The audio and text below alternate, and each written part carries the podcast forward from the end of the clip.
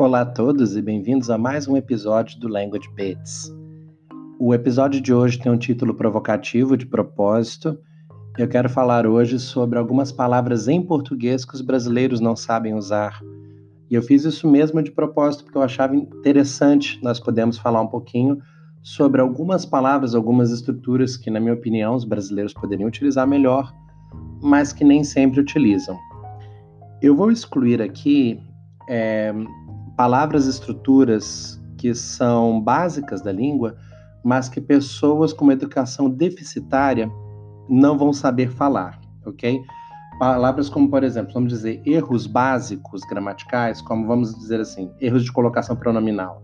Não é disso que eu estou falando, mas vou dar um exemplo para vocês me entenderem.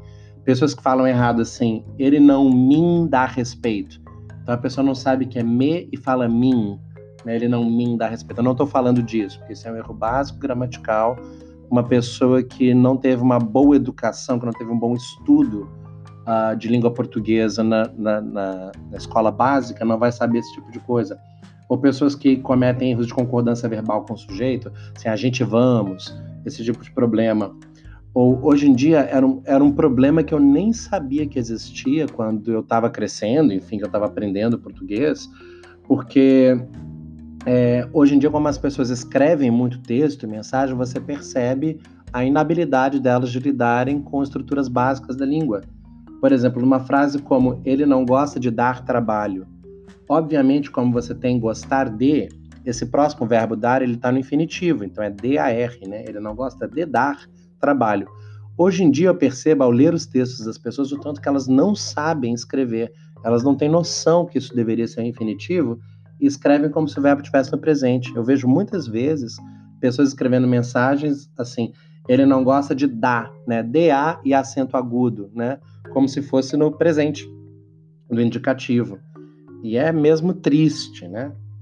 Mas não é bem disso que eu quero falar, não.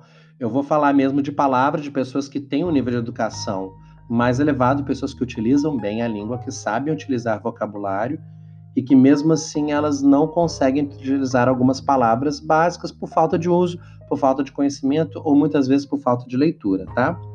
Novamente, não estou falando de diferenças de vocabulário, por exemplo, entre Brasil e Portugal, porque isso de fato são questões de registro. Então você tem, por exemplo, em Portugal fala registro e no Brasil fala registro.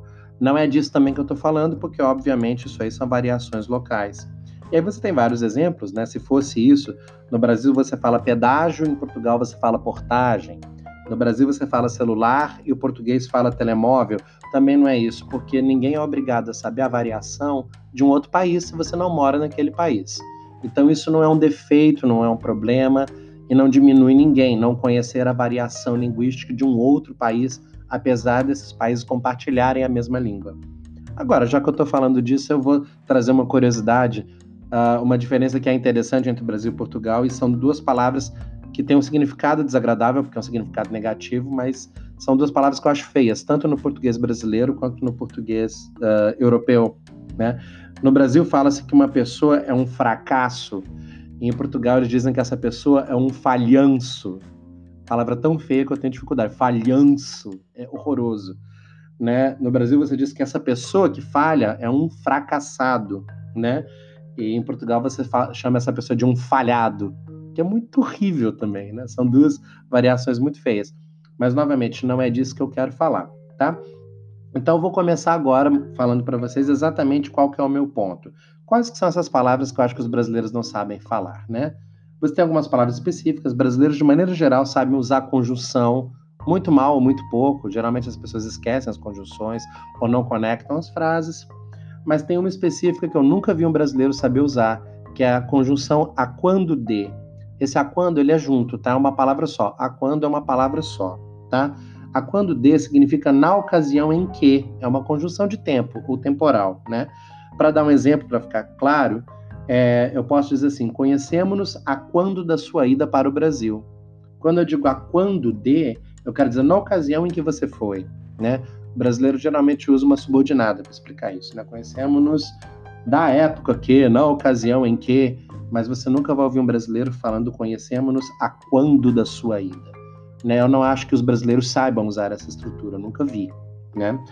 É, existem também alguns advérbios de lugar bem específicos que eu também não acho que os brasileiros saibam usar, que são é, algures, alhures e nenhures.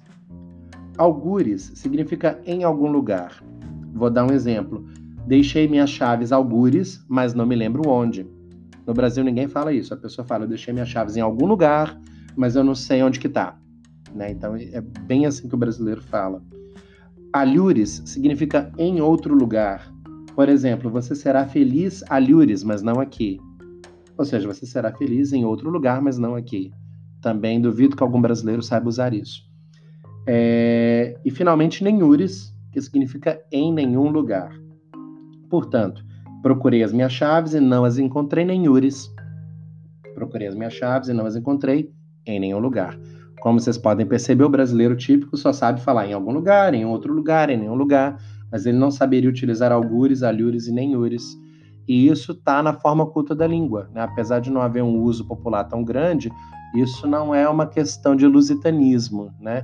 Nem de preciosismo linguístico. São palavras válidas, dicionarizadas, tanto no Brasil quanto em Portugal. Isso pode, por exemplo, ser cobrado no concurso público e a pessoa teoricamente teria que saber, mas eu não conheço nenhum brasileiro que sabe empregar. E eu estou falando mesmo de pessoas concursadas, inteligentes, de muito conhecimento linguístico. Se a pessoa não lê, eu duvido que ela saiba utilizar esse tipo de palavra, né? Pronto, outra coisa que dificilmente se utiliza no Brasil, algumas vezes sim, mas é cada vez mais raro, são advérbios de modo que terminam com o sufixo mente. As pessoas usam muito pouco. Então, por exemplo, a maneira correta de se falar seria ele fala corretamente, né? Eu não conheço nenhum brasileiro que fale dessa maneira. Todos os brasileiros que eu conheço dizem: "Ah, fala direito. Fala direito, menino", né?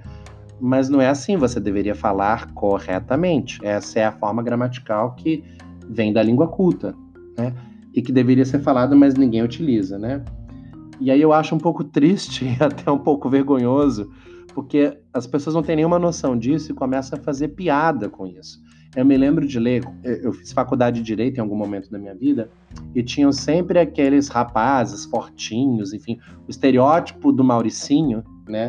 Do cara bonitinho e tal, mas com cérebro com alguns, enfim, que poderia ter um pouquinho mais de uso, né? Vamos colocar assim. E aí eles usam uma camiseta absolutamente ridícula, né? Para os portugueses eu estou falando uma camisola, né? Uma camiseta, uma camisola em Portugal, é, na qual está escrito: se o seu namorado não faz direito, eu faço. Aí eles morrem de rir, acham aquilo tão engraçado. Eu sempre penso, nossa, que ignorante, nem sabe escrever corretamente, né? E acha aquilo engraçado, porque eu faço direito, seu namorado não faz. Ele morre de rir, eu penso, ai, que retardado. Mas enfim, cada um, né, com as suas piadas, né? Tenho certeza que para os pares dele tem muita graça, né? Ou tem imensa piada, como se diz em Portugal. Bom, é, outro exemplo de, de não utilização é, de, desses advérbios, eu fiquei pensando aqui, por exemplo, ela se veste elegantemente. Eu acho tão bonito você saber utilizar esse sufixo bem, né? Mas eu também não conheço nenhum brasileiro que fale dessa forma, né? De maneira geral, você faz formas que são gramaticalmente mais fáceis, né? Ou a pessoa fala, ela é muito elegante, né? Porque aí você faz uma estrutura simples, ou no máximo, ela se veste com elegância. Né? Mas eu, eu nunca vejo um brasileiro falar, ela se veste elegantemente. Eu não consigo ver esse tipo de coisa. Ou ele dirige rapidamente. Né? Não vejo mesmo. Esses advérbios eles estão em total desuso no Brasil e eu temo que no futuro as pessoas realmente nem vão reconhecê-lo como parte da língua. Né? Outra coisa que eu acho bem triste é que o vocabulário está ficando cada vez mais pobre, né? Há expressões que são feitas que são totalmente agramaticais, né? Agora está uma moda no Brasil de falar deu ruim.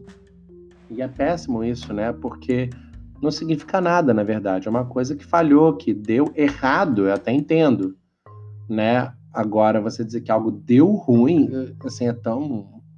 Nem sei, assim, me faltam palavras para dizer o tanto que é uh, deplorável, assim mesmo.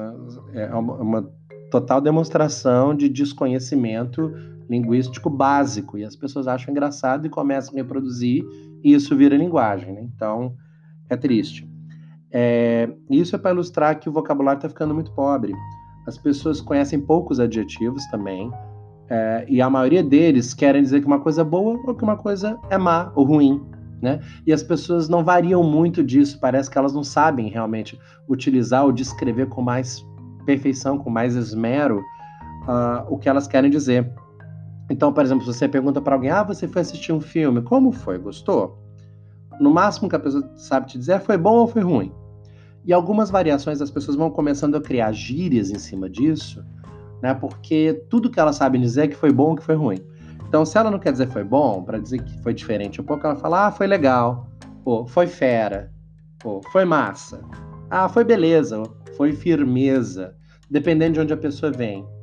Em Portugal, eles têm também, eles dizem que uma coisa foi giro ou foi fiche. Ou seja, isso também não é um fenômeno só brasileiro, mas é, essa pobreza ela tende realmente a infestar. Quanto menos as pessoas leem, menos elas sabem utilizar vocabulário, né? E quando uma coisa é ruim, vai também nesse lado, uma coisa foi má, né? Então, eu, eu pensei em menos adjetivos pobres, mas as pessoas usam, por exemplo, foi tenso, ou foi bizarro, ou foi bizonho, ou foi triste. É engraçado essa utilização do adjetivo triste para dizer que uma coisa foi ruim. Né? Falar, ah, aquela noite foi muito triste. E ela não quer dizer triste no sentido mesmo da palavra, né? ela quer dizer que a coisa foi ruim.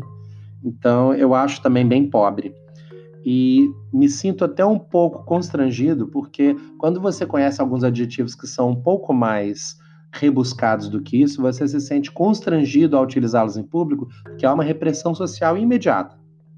É como se você quisesse se mostrar, você é mais inteligente do que os outros, e não é nada disso. Simplesmente o que você está querendo dizer é que você conhece palavras, ou não isso, você não quer dizer nada, você quer simplesmente expressar exatamente o que você quer dizer porque você conhece a palavra específica.